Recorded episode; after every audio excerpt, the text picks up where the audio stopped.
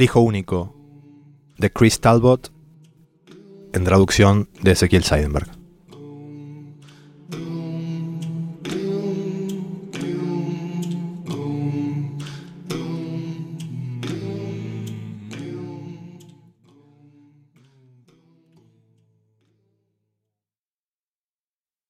Lo veo chapotear en la pileta de la infancia, luchando por no hundirse con flotadores en los brazos flacos.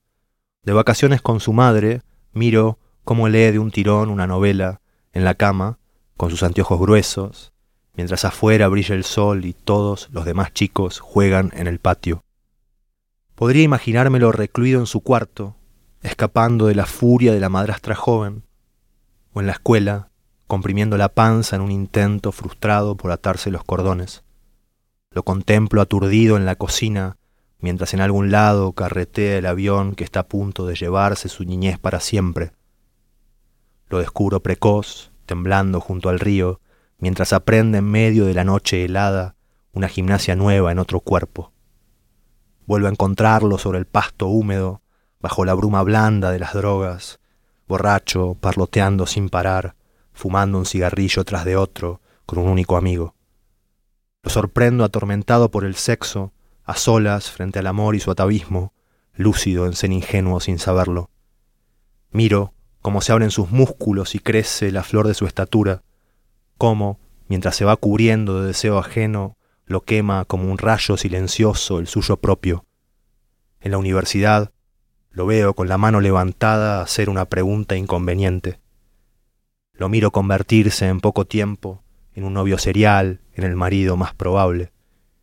Lo encuentro con los ojos abiertos en la noche conyugal, mirando las esquirlas de la luz que pasan a través de la persiana entrecerrada y flotan por el techo. Lo veo suspendido por el aire, en su asiento asignado, sin poder dormir, con el estómago revuelto por su futura decisión y un vaso de plástico en la mano.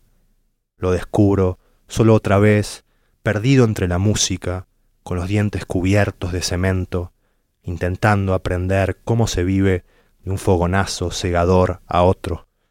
Observo cómo flota entre lo frágil, de espaldas, mansamente, lo contemplo, recluido en sí mismo, encaramado, al borde de su propia juventud.